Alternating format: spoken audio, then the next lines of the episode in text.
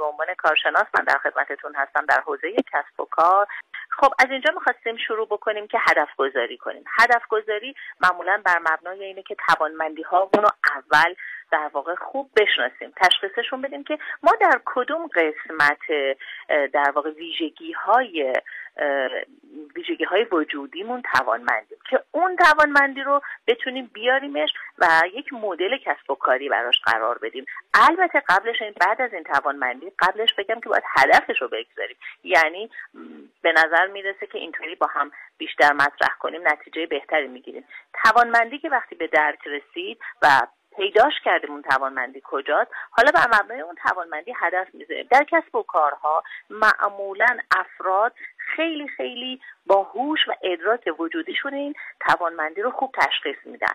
و وقتی که توانمندی تشخیص داده شد در جهت هدف از نقطه مناسب به نقطه مطلوب شروع به حرکت می‌کنن. حالا شاید از خودتون بپرسید که این نقطه مناسب و مطلوب از کجا باید نشونه گرفته باشه؟ اصلا یعنی چی این نقطه مناسب و مطلوب؟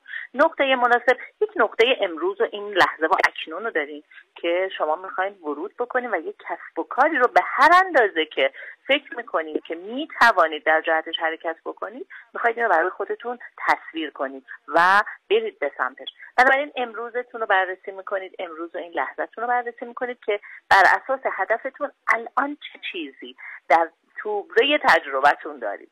و برای هدف گذاری کسب و کارتون چه کار باید بکنه؟ قدمای نهاییتون چه باید باشه؟ خب نقطه مناسبتون چیه؟ یعنی اینکه به کجا برسید متوجه میشید. کمی گامتون رو بلندتر برداشتید و رسیدید به نقطه مناسب.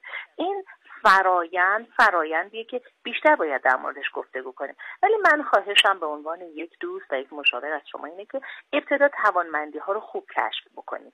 توانمندی که می‌دونید شما رو برای هدفتون آماده می‌کنه تجهیز می‌کنه و می‌تونید به سوی هدفتون خیلی با قاطعیت وجودی برید.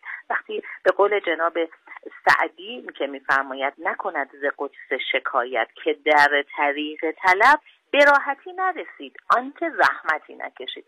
پس ابتدا به ساکن زحمتی اینه که توانمندی تشخیص داده بشه بر اساس توانمندی هدف گذاشته بشه و بر اساس هدف حرکت به سمت اون اتفاق ناب آغاز بشه.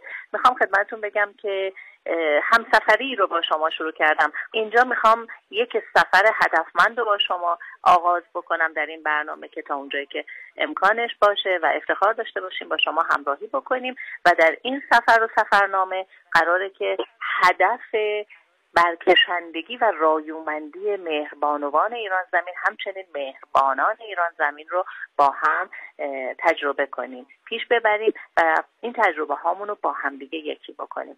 به خدای مهربان میسپارمتون و براتون بهترین آرزوها رو دارم. بدرود.